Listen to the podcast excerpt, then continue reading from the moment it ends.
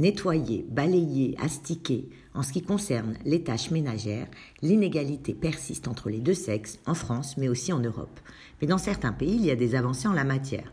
Ainsi, en Chine, un homme a dû verser 6300 euros à son ex-femme pour les tâches domestiques effectuées. Le pays s'est doté depuis le 1er janvier dernier d'une loi permettant aux conjoints qui s'occupent des tâches ménagères et des enfants de demander une compensation financière lors du divorce.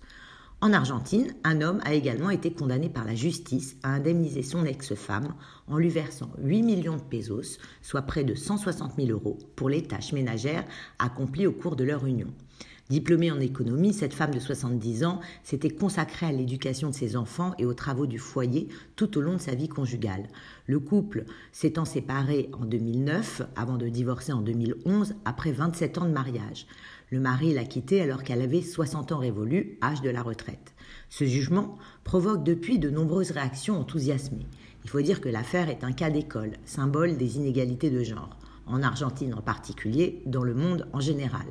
De fait, selon une étude de l'OCDE sur le travail non rémunéré, les femmes consacraient en 2011 2,5 heures de plus que les hommes en moyenne par jour à ces activités sans salaire.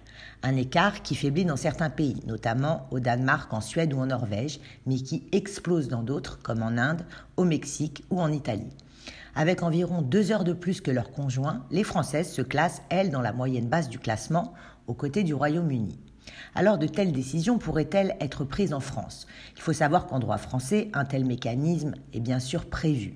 Il s'agit de la prestation compensatoire prévue par le Code civil dans son article 271.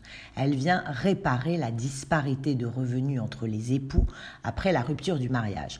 Cependant, l'accent n'est jamais mis sur les tâches ménagères en particulier dans les jugements. Reste que parmi les critères listés par l'article pour fixer le montant de cette compensation figurent notamment les conséquences des choix professionnels faits par l'un des époux pendant la vie commune pour l'éducation des enfants et du temps qu'il faudra encore y consacrer pour favoriser la carrière de son conjoint au détriment de la sienne un sacrifice encore largement réservé aux femmes.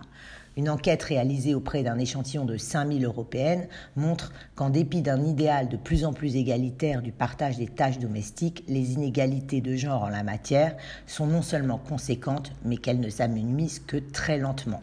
L'effet MeToo et les débats médiatiques qui ont suivi sur la prise en charge de la charge mentale au sein du couple semblent, lui, assez faibles.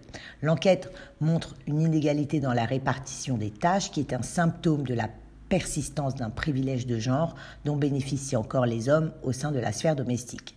Une situation qui n'est pas sans favoriser les tensions au sein du couple, puisque près d'une Française sur deux admet qu'il lui arrive de se disputer avec son conjoint à ce sujet. Pour plus d'informations et en cas de difficulté, n'hésitez pas à vous rendre sur le site www.lamédiationpourtous.com.